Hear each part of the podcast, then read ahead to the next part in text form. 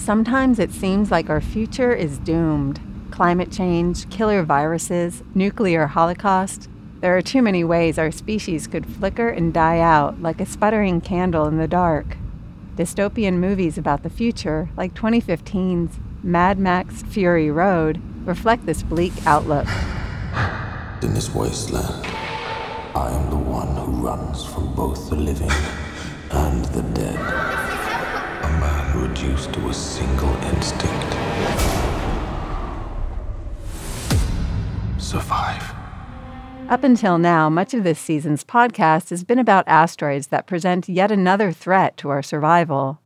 If a massive rock from space hit us, the world as we know it could end in an instant, consumed by fire and fury, the very air we breathe transformed into a toxic cocktail. Slightly smaller ones that don't threaten the whole planet still could take out a city or lay waste to wide areas. But some don't see asteroids as a threat. They see them as an opportunity. In fact, these idealists think asteroids could be a solution to many of our problems.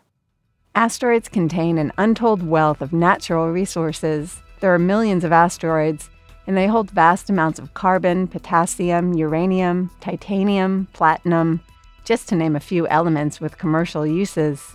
There is far more water in the asteroids than in all of Earth's oceans. Why fight over the meager scraps available on our tiny planet when space contains an abundance of everything we'd ever need to sustain our civilization, essentially forever? The astronomical value contained within asteroids may be fully realized if we become an interplanetary species. Entire space cities could be built from asteroids, allowing us to leave the cradle of our planet and cast ourselves into the great cosmic frontier. Asteroid mining could even help protect our home planet. If we see a large asteroid headed for Earth, rather than kick it off course, we could mine it out of existence. In this view, near Earth asteroids are like the solar system sending us express care packages, so we don't have to travel all the way to the asteroid belt to get them. Near Earth asteroids also could be exploited as nature's shuttle buses.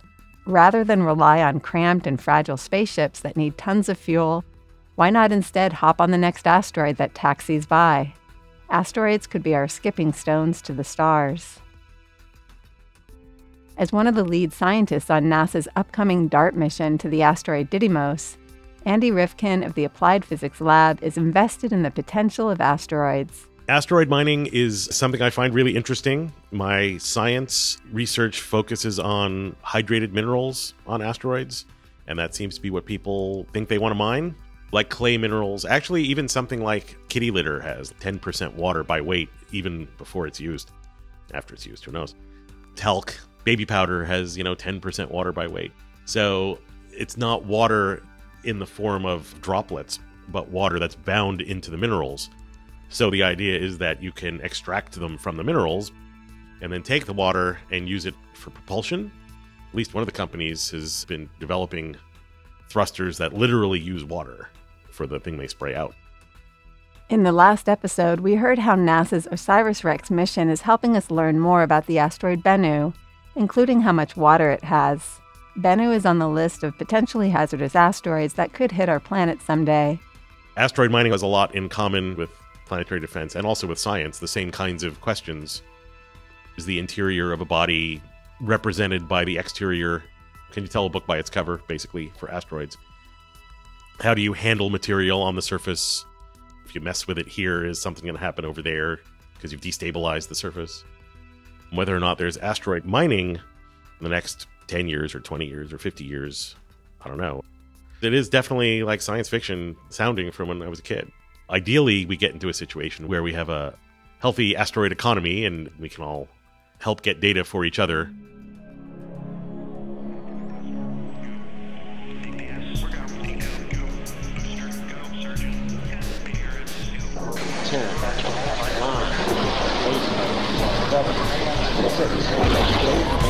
Start. Two, one, ignition. We are receiving at this time. Point seven meters a second. We've acquired the ground with the radar. We are wheels down on Mars. Oh my god. This is amazing. Welcome to On a Mission, a podcast of NASA's Jet Propulsion Laboratory. I'm Leslie Mullen, and this is Season 2, Episode 6 The Prospects of Heavy Metal. Ah, that's Jesus. Their damn village happens to be resting on the richest unobtainium deposit within 200 clicks in any direction. I mean, look at all that cheddar. In the 2009 movie Avatar, the planet Pandora was targeted by those eager to plunder its deposits of unobtainium, to the great dismay of the native population. Unlike planets, asteroids are bare rocks exposed to the harsh vacuum of space, so they're unlikely to host any life that would object to mining activities. Although this sort of thing sounds like science fiction, several companies have already been established to develop asteroid mining technology and since 2016, the tiny European country Luxembourg has been setting itself up as a space resources hub after establishing an initiative to provide funding and other support to asteroid mining companies. Like the California gold rush of the 19th century, these space pioneers hope to strike it rich. Struck it, Kurt. Look. By the looks of things, struck it rich. Look, it's all over here. Here we found a, a what do you call it? A mother lode. Hey, Howard, Howard. No, no, look. Here. Here, look at this rock. It's, it's full of gold. Veins of it. This stuff wouldn't pay you dinner for a carload. Well, it ain't gold. Pyrites. Fool's gold. Mining asteroids isn't a fool's dream, but the payoff is pure speculation. There are websites that estimate the billions or even trillions of dollars that different asteroids are worth, but most asteroids haven't yet been studied in sufficient detail. The value of an asteroid depends on other factors, too. Here's Andy Rivkin again. There have been a few papers where people have tried to look at the economics of it. You know, if you found a pure platinum asteroid and brought it to Earth, then all of a sudden the price of platinum goes down to zero, right? So I think a lot of people are imagining that the most valuable material is something that's useful in space and gets used in space. Keeping asteroid resources in space avoids the problem of flooding the market back here on Earth. It also means you don't have to worry about how to bring so much material back to our planet in a safe and cost effective way. NASA missions to asteroids aren't going there to stake a claim, but to learn more about them, which includes creating maps of their elements. Space age prospectors keep a close watch on these missions, and of particular interest is one that will launch in three years to the metal asteroid Psyche. News reports earlier this year claimed Psyche had enough gold to make every person on Earth a billionaire. Later reports debunk this as misinformation, spread to create a scare in the gold market and drum up interest in the digital currency Bitcoin. Psyche is still largely a mystery, and claims about its gold content are wildly premature. But we'll learn more about the asteroid when NASA's spacecraft arrives there in 2026. Lindy Elkins Tanton of Arizona State University is the lead scientist for the mission. Psyche is both the name of a metal asteroid in the outer asteroid belt, and it's the name of the mission that we are sending to go visit that asteroid. There is only one large metal object in our solar system, and it is this asteroid Psyche. And humankind has never visited a metal body before. We've only ever visited bodies made of rock like the moon or Mars, and bodies made of ice or gas, but never one of metal. And so this will be the very first time that humankind will ever go into space to visit a metal world, a new kind of exploration. Earth and other rocky planets contain most of their metal in their core. The planets in our solar system formed when dust and rock swirling around the young sun smashed together.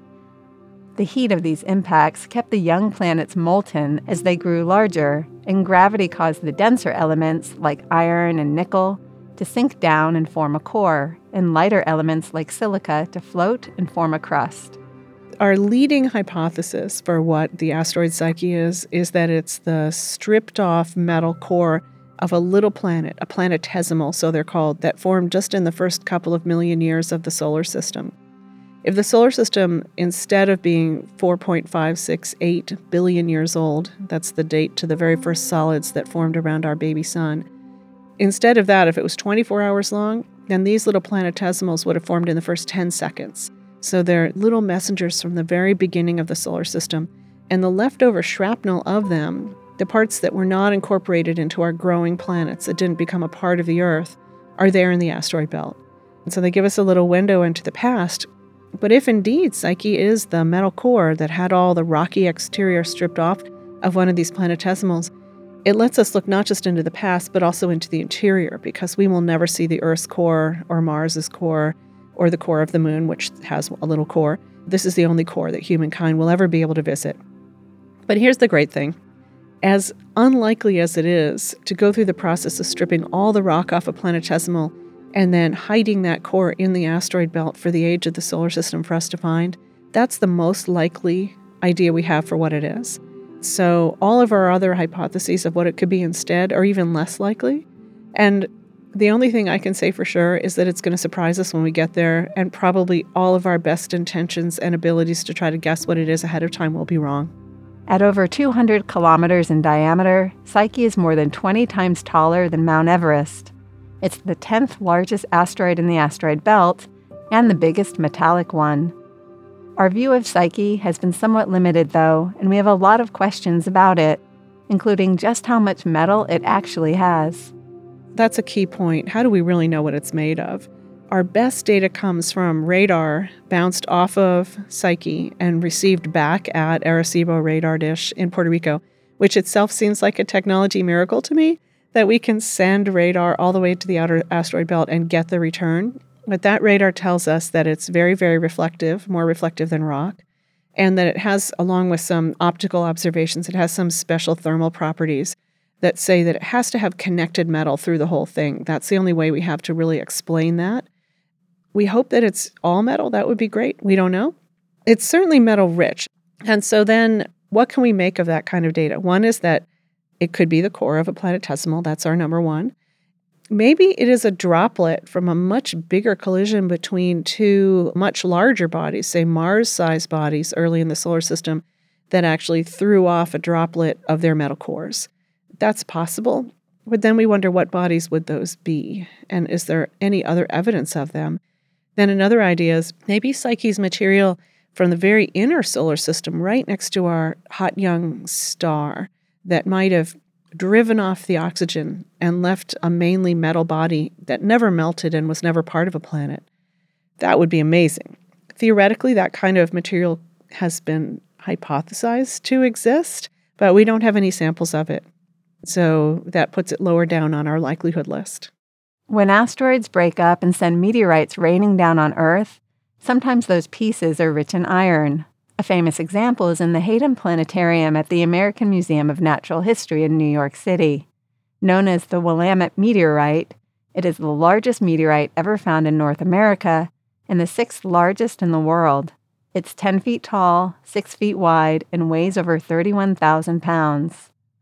The Willamette meteorite is about 91% iron, 8% nickel, and also contains traces of cobalt and phosphorus. It's classified as a Type 3 iron meteorite. Different meteorites are put into different family groups depending on their composition. This can help scientists try to figure out where in the solar system the meteorite originally came from. We have a nice collection of iron meteorites on Earth. They are thought to come from quite a number of parent bodies, to be shrapnel basically of broken up planetesimals. But this is always exciting. There's one family of meteorites here on Earth called the 4As, very poetic, you know, in the way that we name meteorites. The 4As, they seem to come from a large body that froze from the outside to the inside.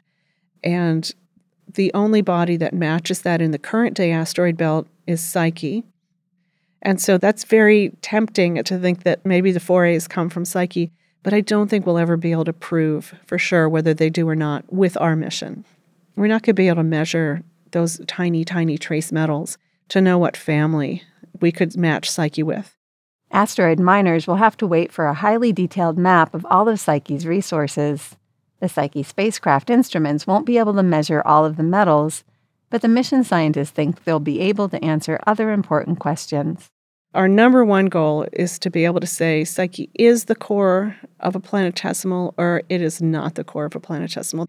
But then we'll measure a number of other different characteristics with our instruments. One of the things that we're going after is how oxidized is Psyche? Is there a lot of oxygen mixed in?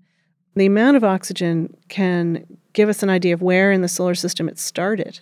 And so that might help us to understand something about was it thrown inward from further out? Was it thrown outward from further in? Did it more or less start where it is?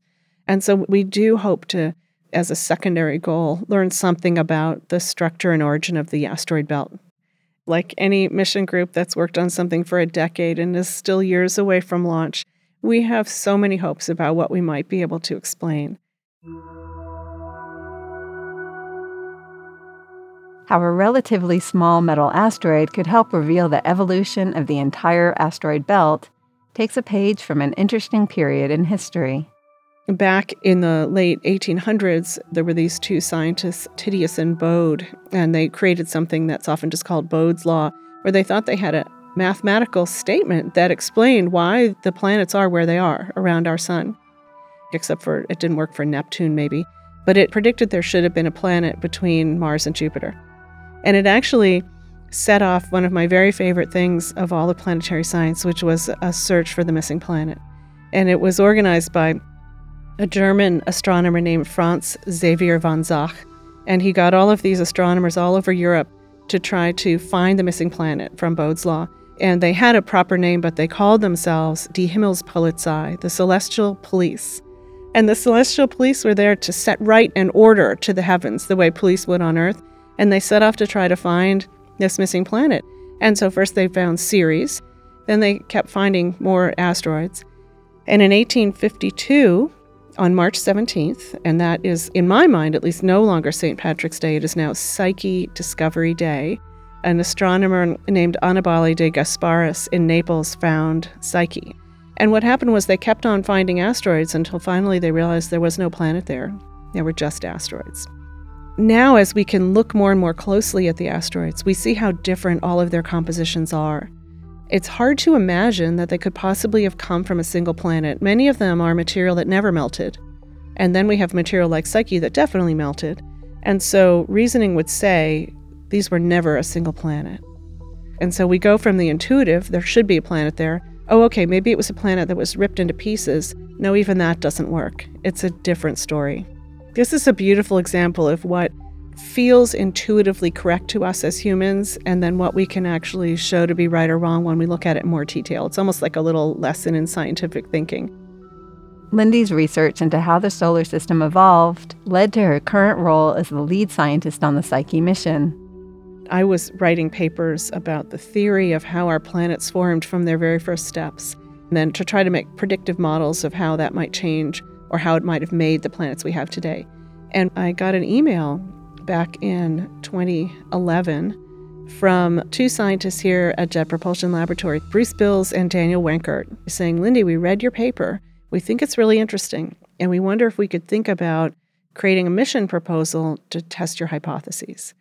And so we went through this seemingly magical process of thinking about where we could possibly go in the solar system that would test the ideas that we had and bringing together the scientists who work on it and then bit by bit adding the engineers and the project managers and the schedulers and the budgeters and the graphic designers and the marketers and all the amazing people that go into making a mission bit by bit and then going through the multiple multiple step process of proposing to NASA in the huge effort to get a mission selected by NASA to fly to outer space, teams come together in interesting ways. Dr. Jim Bell, who's the deputy PI for Psyche Mission and also a planetary scientist of vast repute, he's been on the camera team for every Mars rover, for example. I knew him as an extremely serious, highly revered scientific figure. And what I didn't understand is that he has this wicked sense of humor and this huge enthusiasm for life. So after one of our early, early team meetings, we're all jazzed about what we're doing. He goes, Psyche, it's heavy metal. We've got to get piercings. We've got to get mohawks. It's heavy metal.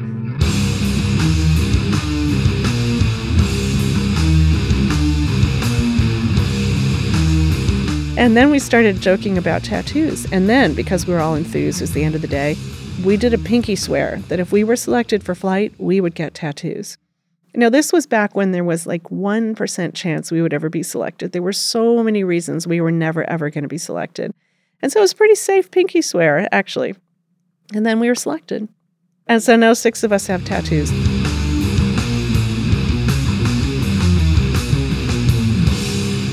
And of course, many, many people would never get a tattoo for whatever reason personal reasons, religious reasons. No pressure. It does not indicate a greater dedication to the team. But we have a tattoo of an artist's rendition of Psyche in the present day. One person had a classical sculpture of the goddess Psyche. Psyche was given a symbol by the discoverer back in 1852, back when all solar system objects were given symbols until we discovered there were so many we could not possibly do that. So Psyche has a beautiful symbol. Some people have done that. The symbol for Psyche is a semicircle topped by a star. The semicircle represents a butterfly's wing, a symbol of the soul, since Psyche is the Greek word for soul. So we're at our first or second big team meeting. At Psyche, we don't have science meetings and engineering meetings. We have team meetings where everybody's invited. So there's 150 people in the room, all different. And Jim's up there talking, and he comes to his last slide, and it's a picture of a priest at a confessional and it says confessions. And we're like, what is he talking about? Then he starts taking off his jacket. We're like, oh my God, what's happening? And then he rolls up his sleeve and he got a tattoo, and it was fresh. And it was just his first unveiling all around his upper arm with the symbols of every solar system body that he'd been on a mission to visit. And it included the symbol for Psyche. So he brought the house down. It was so dramatic. Lindy's mission tattoo is located on her hand near the base of her thumb. This is my own hand drawing of what one of those planetesimals in the first 1.5 million years of our solar system might have looked like if you cut it in half. Someone told me it looks like an avocado. So there's the metal core, and then there's a liquid, rocky ocean around it with the little currents and the eddies in the what's called a magma ocean stage of this planetesimal. I have it tattooed on my hand because it's about having agency and doing things with your hands. For Lindy, the sense of agency, of taking action, is an essential part of her vision for the future. If we can create a society of people who are problem solvers and who have a sense of agency to start solving problems, then I think that would take care of all of the biggest problems we have on Earth. And in a very real sense, I think exploring space is a part of that process because it's in our genetics as humans to explore. It gives us a chance to be our best selves. It gives us a vision of a community that is spreading out, becoming interplanetary, giving us the chance to recreate how we think people should be, to be our better selves. And if we can do things like have a team of 500 people put together this robotic probe, Psyche, that goes out for three and a half years into our solar system and explores this unknown kind of world and sends us back the information. If we can do that, then surely we can fix some of these other problems here on Earth. And so that's how it all comes together for me.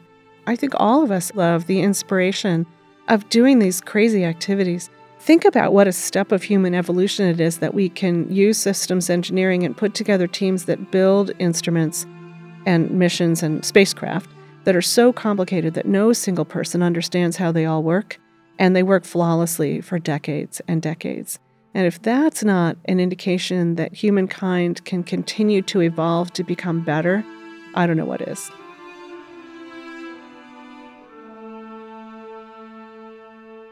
Lindy's path to working on a mission to outer space was not straightforward. Space science wasn't in her sights when she was growing up in Ithaca, New York. This was a town my parents had moved to because they wanted to live in a small town with a hyper intellectual vibe, thanks to the universities there, but also about 10 minutes from really wild areas. So I'm very widely interested in the natural world. I thought I wanted to be a veterinarian until I learned that dogs and horses hate veterinarians. Not all of them, I'm sure, but I wanted to just be with the horses and the dogs. I also I love art. I thought I wanted to do music for a while. I have always had an interest in science, but I've always had an interest in so many things. And I didn't go straight through in science. I spent eight years working in business, and then I came back when I was 31 to do my PhD. So I have this unusual, wobbly, wiggly path, never undirected, but just not toward a single possible goal. The question was there that moment when you knew that you wanted to do this? I used to feel a bit like an imposter and a failure because the answer is no. So many people would tell you, oh, when I was 10, I saw Saturn's rings through a telescope for the first time, and then I knew I had to be an astronomer, and it was my life's goal to create a mission. And I feel like those are the people who end up in places like where I've ended up, these people with this singular drive. And so I would like to just put a plug in there for the rest of us who have just worked forward in the best direction we could at all times, but not necessarily with one unvarying goal in mind.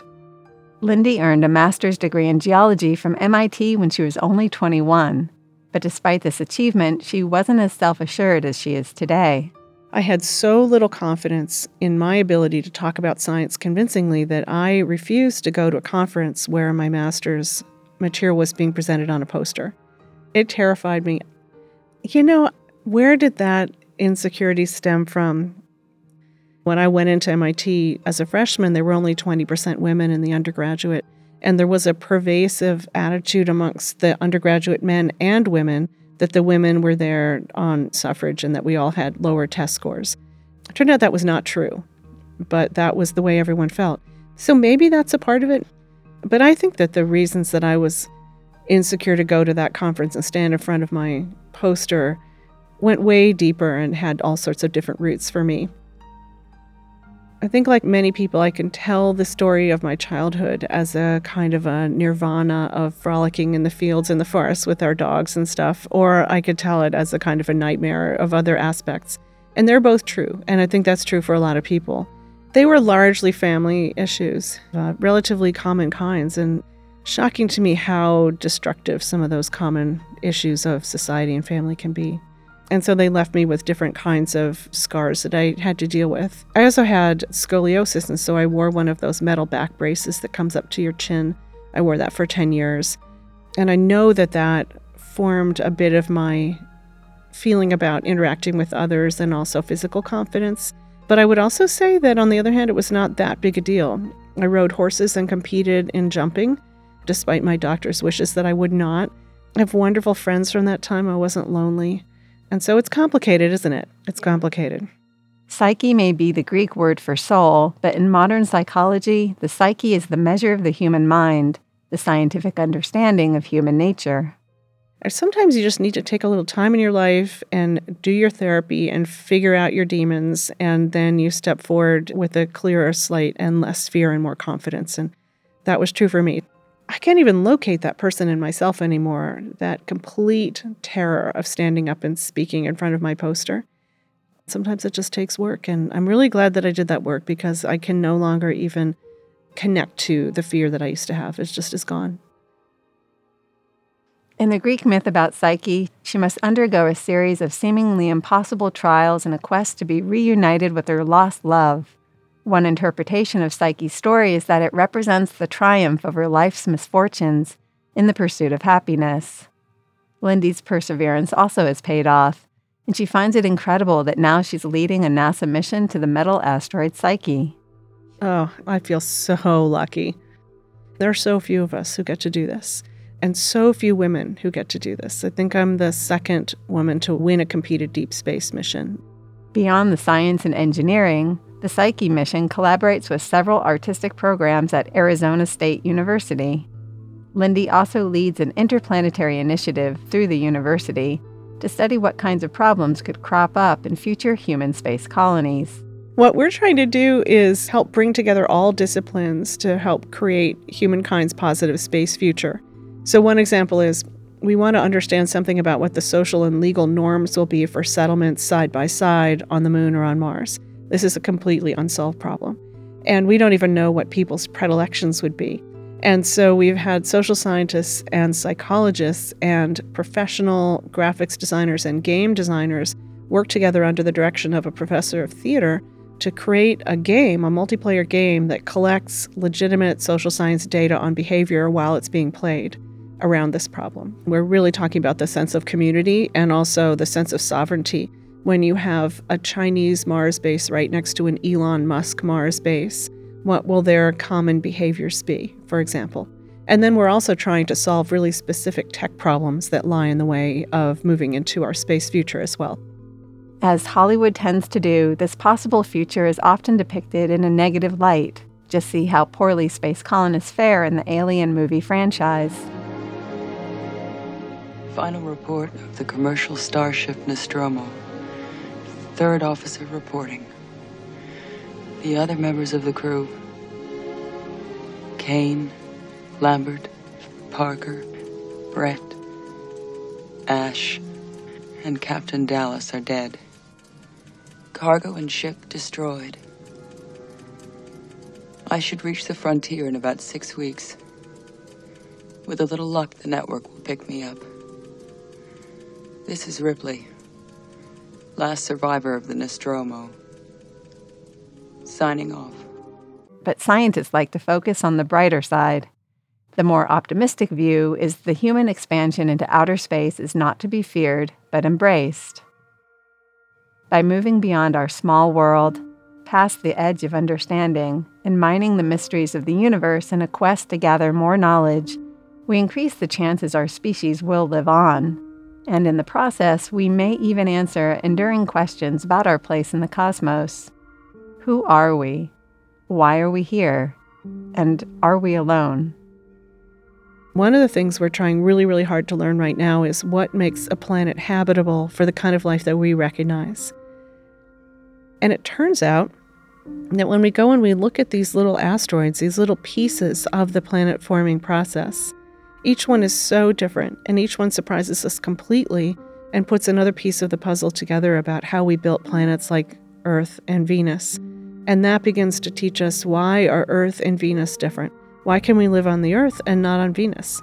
And when we go looking for another place where something might live, how would we be able to tell whether it was a promising place to look or not?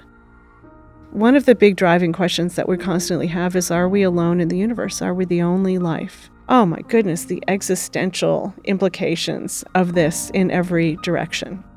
It comes right down to the most fundamental philosophical and religious and sociological questions we have, finding out whether or not there's other life in the solar system, in the universe.